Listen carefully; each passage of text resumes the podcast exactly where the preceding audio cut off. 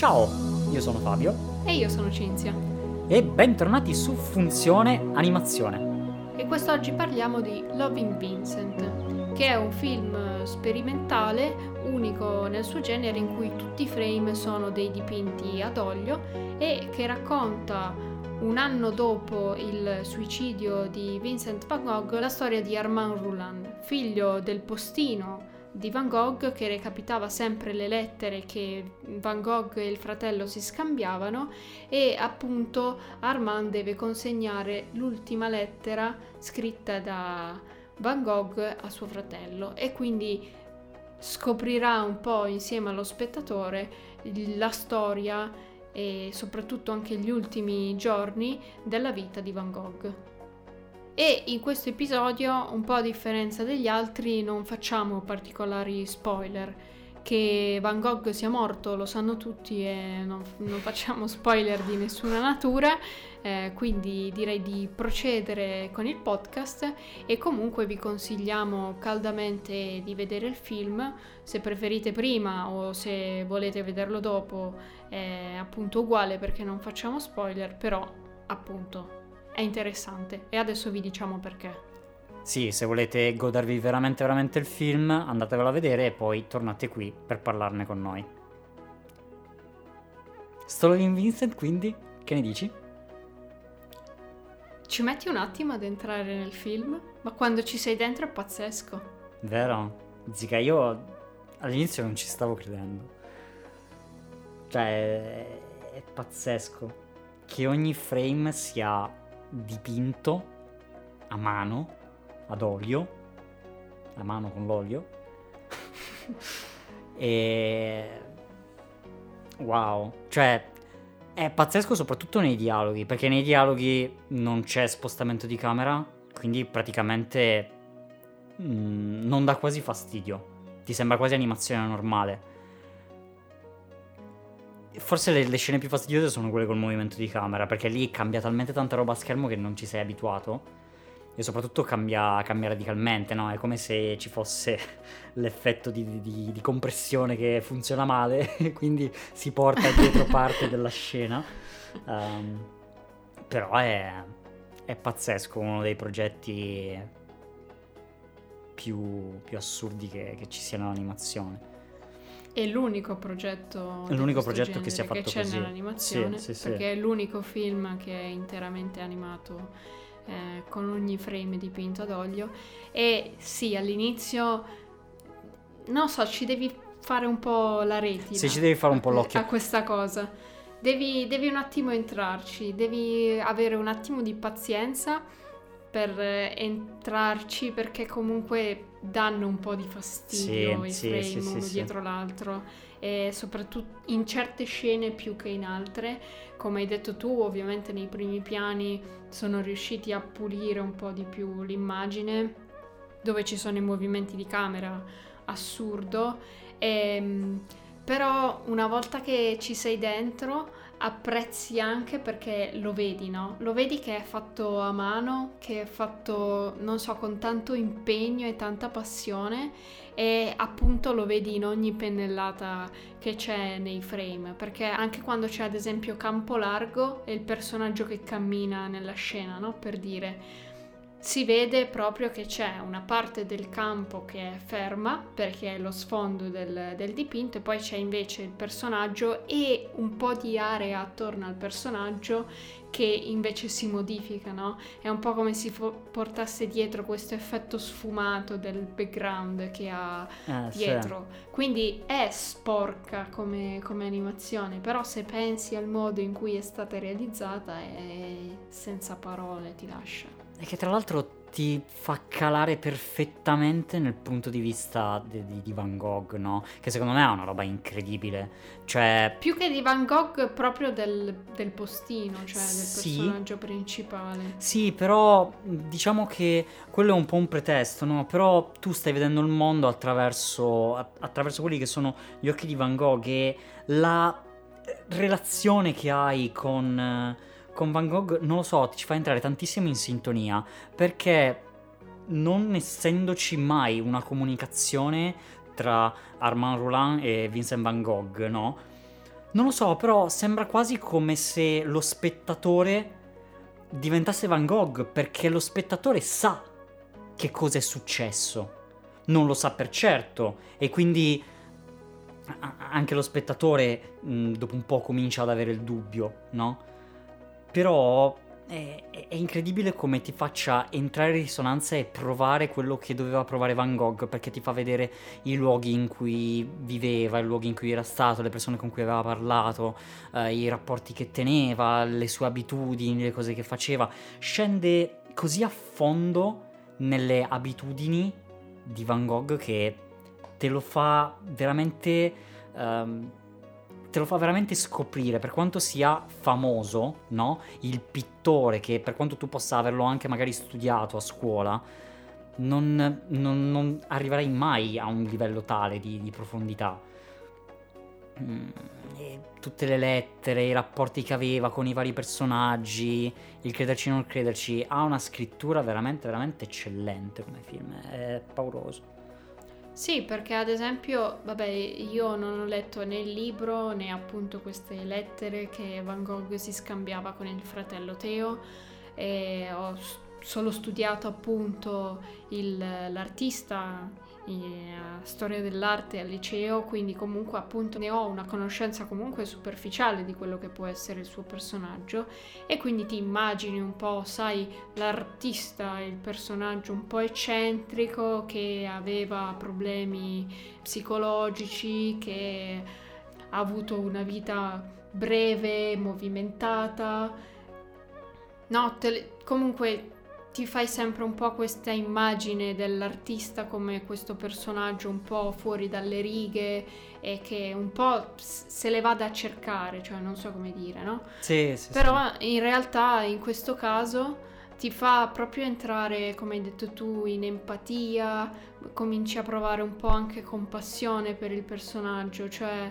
come fa capire molto bene come fosse un personaggio che era molto facilmente felice e triste nel giro anche di poco tempo, come fossero comunque le piccole cose che lo rendessero felice, eh, e comunque cominci anche a pensare al fatto che dipingeva molto la natura. Ti dicono anche nel film che gli piaceva molto, gli piacevano molto i fiori, gli piaceva osservare la natura e, e riportarla nei, nei suoi quadri, che l'unica cosa che voleva fare era essere un artista e dipingere, no? E però si comunque scontrava con la società, con anche questi bulletti che, che lo prendevano in giro, che lo trattavano male, o comunque con le persone che non lo capivano per quello che era o non sapevano un po' tanto come reagire con questi suoi cambi d'umore. E mi piace anche tanto come invece eh, dipinge la relazione tra lui e il fratello. Ti fa capire molto bene quanto fossero legati e quanto possa essere eh, stato doloroso per entrambi vedere un po' la fine che, che hanno fatto poi alla fine tutti e due. Sì, sì. E tra l'altro due cose. La prima è come appunto scrivere una sceneggiatura per una cosa che è di dominio pubblico, proprio tutti sanno che Van Gogh è morto e si è sparato, eccetera. Nessuno sa i dettagli, ma... questo è un altro discorso. E però scrivere una sceneggiatura che comunque ti tiene comunque attaccato al film per sapere uh, cosa è successo, come è successo, ti fa comunque appassionare molto al film. Mm, io mi, mi ci sono trovato molto molto dentro, anche per uh, questa alternanza tra le scene a colori in stile Van Gogh e le scene in bianco e nero in stile, diciamo, più realistico, perché non c'è la pennellata tipica, una pennellata molto morbida e molto, molto sfumata, molto chiaroscurale. E l'alternanza tra queste scene, che inizialmente a me pesava un po', nel senso, ok, dai, basta con questi flashback, fatemi vedere effettivamente la storia di questo Armand Roulin, ma effettivamente poi, se si va a vedere, sono quasi il cinquanta e cinquanta uh, le, le scene a colori da quelle in bianco e nero, e proprio per farti vivere queste due timeline parallele che... Um, che si vanno poi a, a congiungere al centro. È, è un po' come, come se fosse una sorta di memento, no? Uh, uh, dove il bianco e nero ti racconta quello che è successo prima de- di tutto il film intero, da quando comincia con Armand Roulin, e poi c'è la parte con Armand Roulin che avviene da metà film in poi e che quindi appunto ha il suo climax al centro del film, come è un po' in Memento. Quindi è una scrittura veramente veramente fatta con cura e che soprattutto è fatta solo di dialoghi, cioè non c'è nient'altro, e quindi per questo tipo di sceneggiatura è sempre molto difficile riuscire a tenere l'attenzione e comunque a non annoiare e a, a far appassionare soprattutto così tanto. Poi premetto che io sono un po' di parte perché io ho adorato Van Gogh, studiando alla scuola mi ci ero appassionato tantissimo, perché soprattutto il fatto che si scrivesse così tanto con il fratello ha, ha generato tutta una serie di appunto prove effettive de, dei suoi rapporti, dei suoi pensieri, de, eh, della sua vita, delle sue abitudini, dei suoi problemi, delle sue gioie, paure, dolori e tutto, e quindi te lo rendono, a differenza di molti artisti, un, un personaggio estremamente vero, un personaggio che, che è esistito veramente.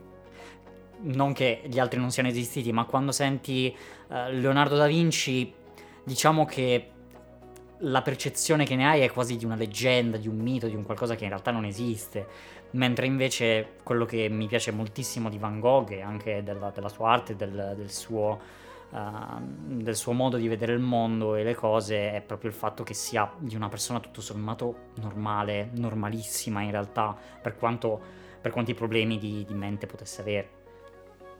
E nel film ci entri un po' per la tecnica e poi ci rimani, secondo me, per la storia. Hai proprio questa transizione, no? All'inizio stai guardando il film e stai guardando solo la tecnica. Poi quando comunque ci hai fatto un po' l'occhio e entri più nella trama nel fi- del film, cominci ad interessarti su questa storia, anche perché ti viene introdotta in maniera abbastanza sfumata anche all'inizio. Um, cominci ad entrarci e ti appassioni appunto anche in questa investigazione, no? Ti senti comunque un po' dal punto di vista di Armand Roulin, anche perché le cose che gli vengono raccontate a lui le senti praticamente anche tu, no? E quindi ti fai le stesse domande, ti poni gli stessi dubbi che si sta ponendo uh, Roulin, però in contemporanea ti vengono anche raccontati flashback in bianco e nero, e quindi cominci a crearti un po' nella mente questa figura un po' sfaccettata di, di Van Gogh in maniera molto, molto bella.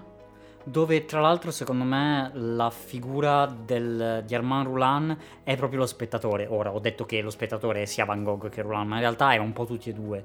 Ma in particolare il protagonista effettivamente è Armand Roulin, perché lo spettatore magari si immedesima in lui, perché comincia ed è una persona qualunque, un figlio di un postino, a cui viene chiesta una roba che non ha voglia di fare, cioè lui deve andare a consegnare questa lettera, non c'ha voglia, quindi va bene, facciamolo, perché me l'ha chiesto lui, alla parte, eh, devo consegnare questa lettera, eh, non c'è, devi chiedere a lui. E allora poi cominciando a sentire una persona, noi, così come eh, Armand Roulin stesso, ci incuriosiamo, no? Ma come? Questa cosa non è tanto chiara, perché non è così? Ma allora come?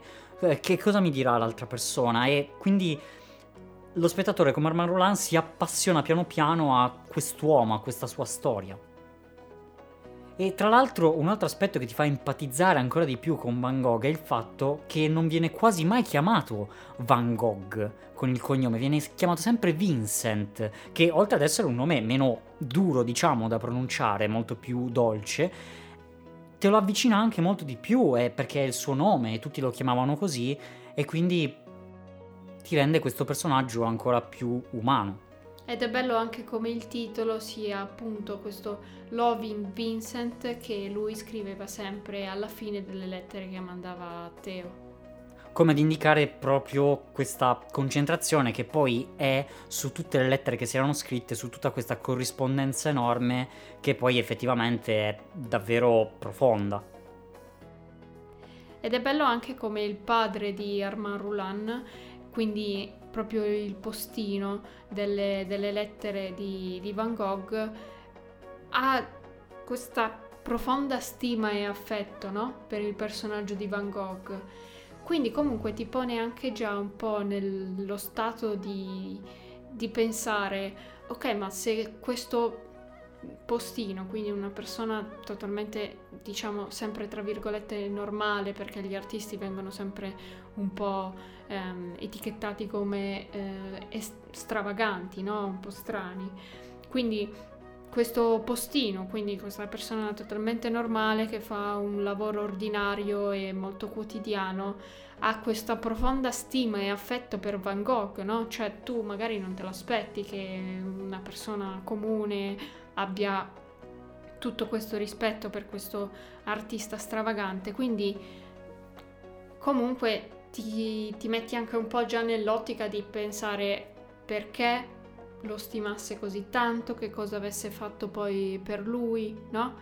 Ed è bello come comunque um, alla fine si vede che è una persona che uh, lo vedeva più per, per com'era, no? Magari più onestamente di tanti altri, ed è da questo che fosse generato comunque questo rispetto. Sì, quindi una scrittura veramente, secondo me, fatta veramente molto molto bene, considerando tutti i problemi che poteva avere una storia su Van Gogh, di cui tutti sanno come è andata a finire, diciamo, uh, e quindi da qui l'idea, appunto, non facciamo un film sulla storia di Van Gogh, ma su quello che è successo, diciamo, dopo, su una indagine di questo personaggio che è un po' lo spettatore stesso, a cui di Van Gogh in realtà non gliene frega tanto. Bene, facciamogliene fregare.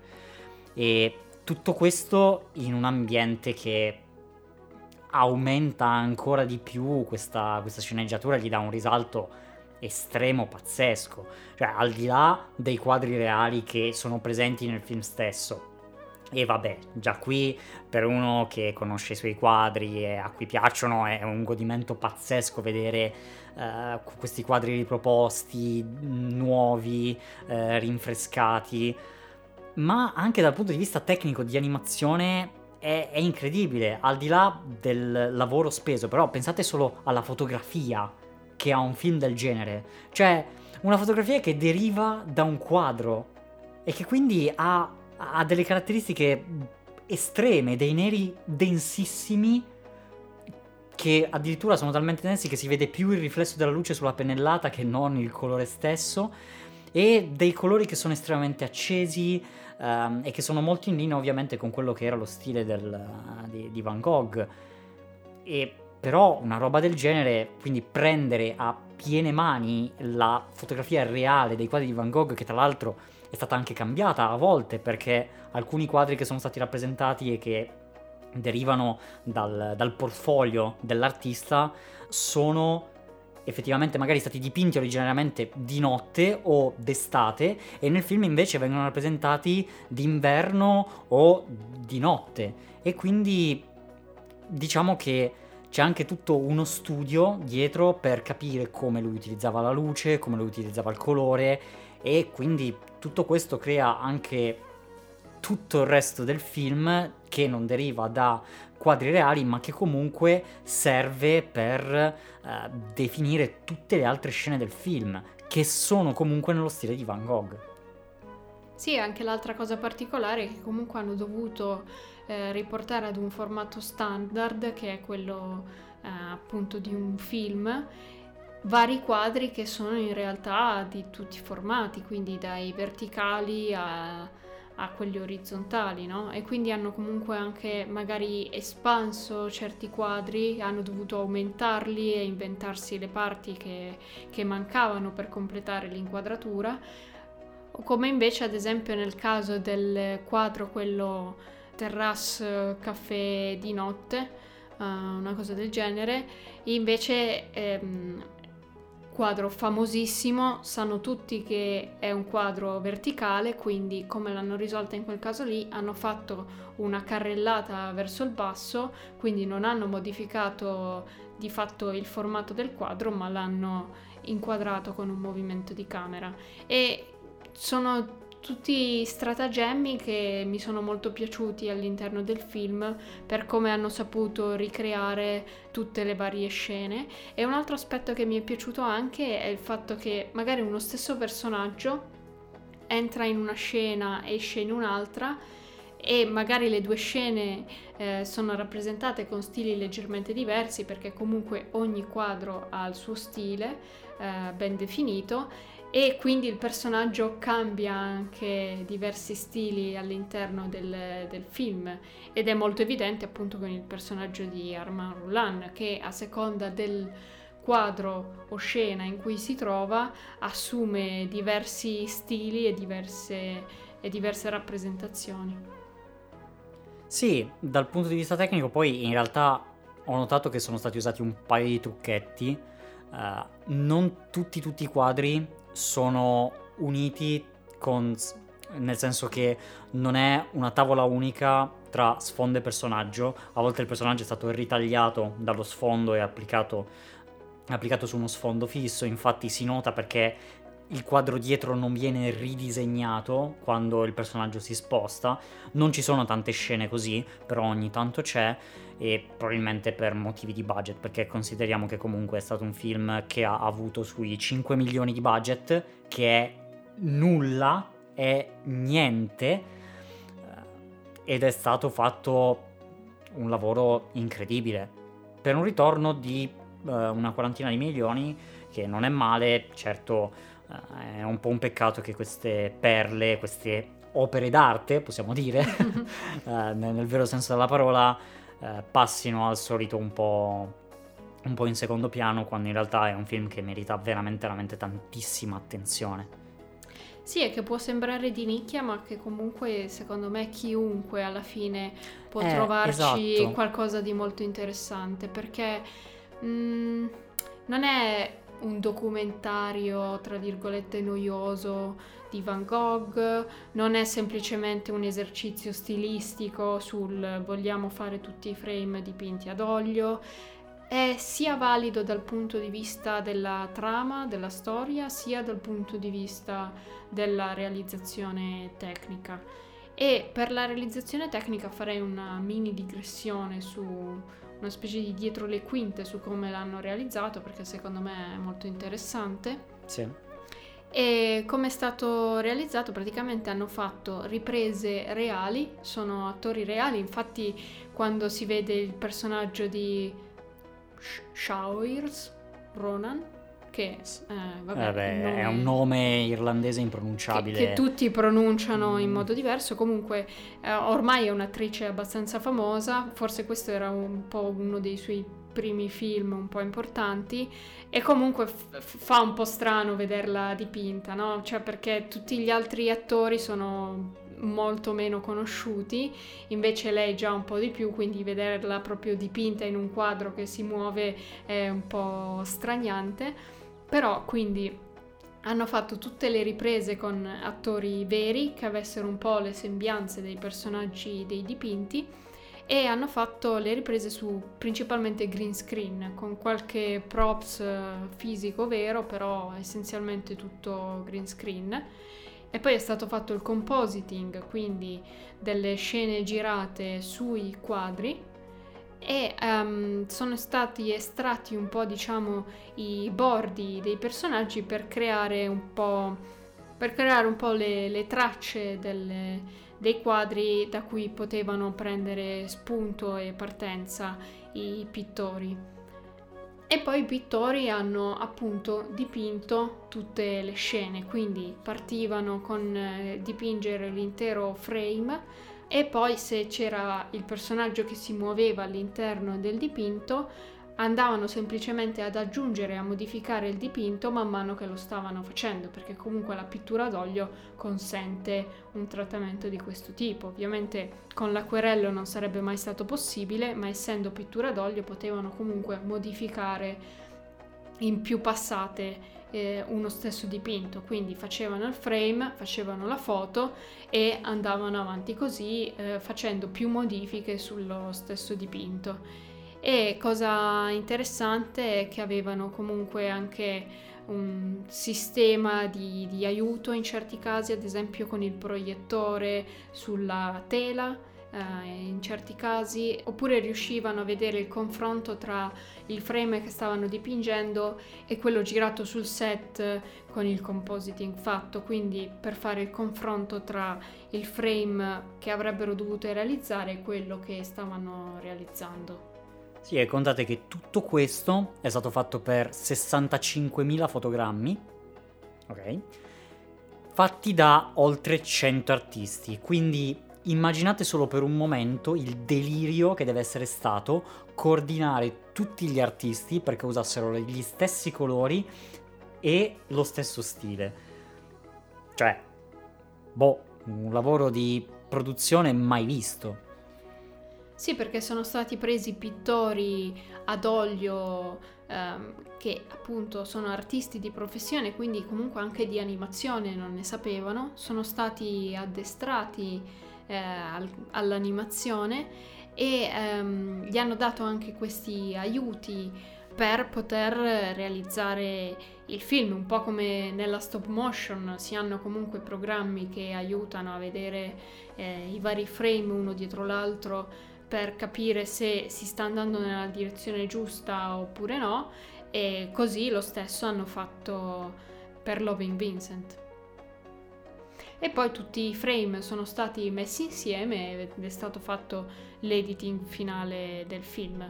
Però sì, praticamente hanno dovuto coordinare eh, più di un centinaio di artisti che venivano anche da diverse parti del mondo, perché il progetto è partito in Polonia, però poi essendo anche comunque un progetto crowdfunding, quindi con dinamiche quindi diverse da quella della produzione di un grande film di una grande azienda, hanno quindi poi preso gli artisti eh, da diverse parti del mondo. E quindi sono poi anche stati tutti addestrati, diciamo, non solo all'animazione, ma anche poi a diventare un po' dei mini falsari di Van Gogh, perché dovevano avere un po' il suo stile e riprodurre le tele non esattamente uguali, però lo stile doveva essere quello. Quindi diciamo che poi il film si, si è finanziato anche con vendita illegale, eh, spaccio di opere vere, insomma, tutte queste cose che ovviamente non fanno tanto piacere, ma per l'arte questo è altro. Chiaramente sto scherzando. In tutto questo, in realtà il film, nonostante sia stato candidato a parecchi premi, non ha vinto tantissime cose. Uh, è stato candidato anche agli Oscar, che per carità una candidatura agli Oscar è comunque un'ottima pubblicità, non si discute. Uh, è stato candidato anche agli Annie, in particolare per miglior film indipendente, che non ha vinto, ma ha vinto The Breadwinner, uh, Parvana, che in realtà io non avrei, non avrei avuto dubbi a riguardo, nel senso che avrei lasciato sicuramente vincere Loving Vincent, un progetto sicuramente molto più ambizioso e molto più impattante. The Breadwinner non è sicuramente un brutto film, ma non è secondo me a livello di eh, realizzazione di Loving Vincent. Così come è stato nominato anche per la miglior eh, musica, dove però ha vinto Coco e vabbè, lì c'è poco da fare. E anche per la migliore scrittura, dove sempre ha perso in favore di Coco. E qui però già qualche dubbio in più ce l'ho.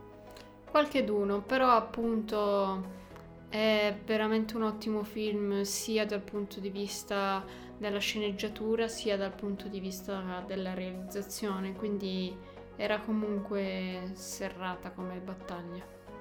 Cioè, o comunque io gli avrei dato tutti i premi di questo mondo anche solo per i titoli di coda, perché sono fatti in stop motion, ok?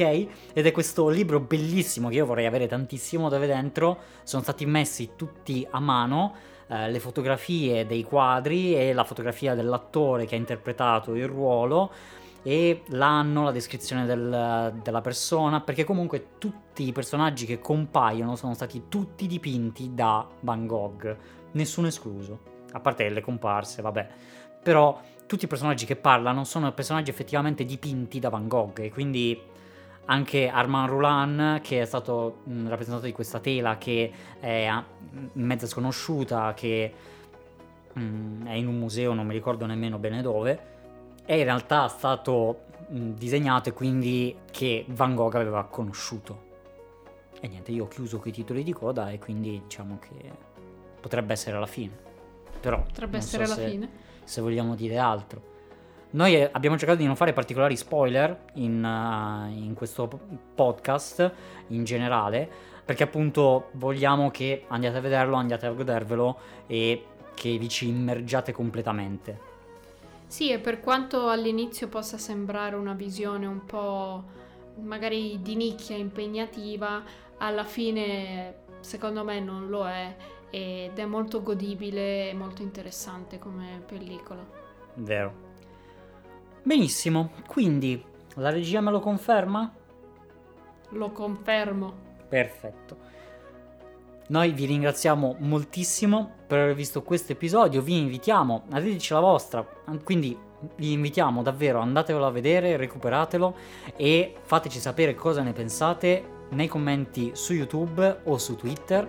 Quindi iscrivetevi su Spotify o su YouTube per non perdervi tutte le prossime uscite. E noi ci vediamo in un prossimo episodio. Ciao a tutti! Ciao, ciao, ciao! Ciao, ciao! Facciamo l'intro adesso che abbiamo fatto l'altro. Sì, va bene, adesso facciamo l'intro. Stai tranquillo. Perché questa cosa l'abbiamo pensata un po' al contrario. Abbiamo cominciato a parlare e poi ci siamo immersi nel podcast, così in modo da rendere tutto più frizzante. Frizzantino.